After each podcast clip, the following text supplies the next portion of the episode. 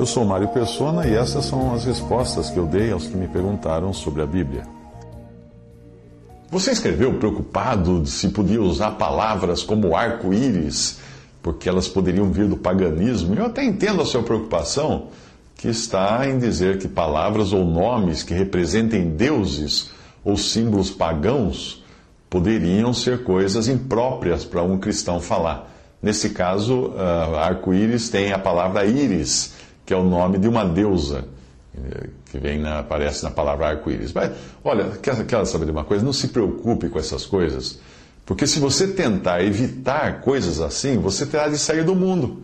Toda a nossa cultura está permeada de culturas e religiões pagãs. A nossa língua está cheia de palavras de origem pagã, sejam elas palavras gregas, romanas ou até africanas, como Oxalá. Se você deixar de usar palavras que façam referências a deuses pagãos, vai precisar deixar de usar o calendário. Como é que você vai marcar os dias então? Porque janeiro é uma homenagem a Jano, ou Janus, deus da mitologia romana. Fevereiro é inspirado em Febros, deus da morte e da purificação da mitologia etrusca. Março deriva a palavra do deus romano Marte. Abril é uma palavra derivada de Apros, o nome etrusco de Vênus, que é deusa do amor e da paixão. Maio é uma palavra derivada da deusa romana Bonadéa, da fertilidade. Outras versões apontam que a origem se deve à deusa grega Maia, que era mãe de Hermes. E junho? Ora, junho é derivado da deusa romana Juno, mulher do deus Júpiter.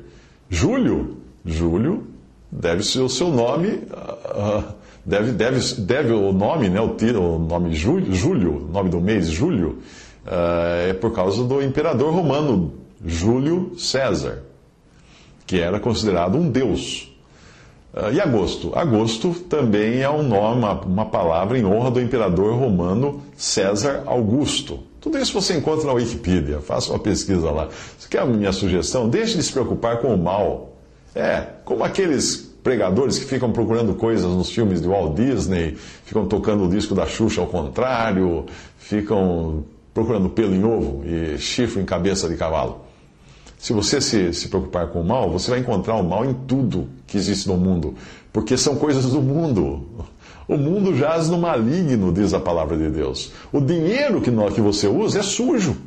A arquitetura, a moda, a indústria, o entretenimento, tudo isso faz parte de um mundo que foi sendo construído pouco a pouco pelos descendentes de Caim, para transformar esse lugar aqui num lugar confortável, porque é um lugar apartado de Deus. O jeito é nós, é nós nos ocuparmos com Cristo, porque é melhor ocupar sua mente com o bem do que com o mal. Ainda que seja com a intenção de combater o mal, mas se você só ficar preocupado com o mal, você vai encher sua mente de porcaria. A ordem da Bíblia é afastar-se do mal e não ficar se ocupando com ele.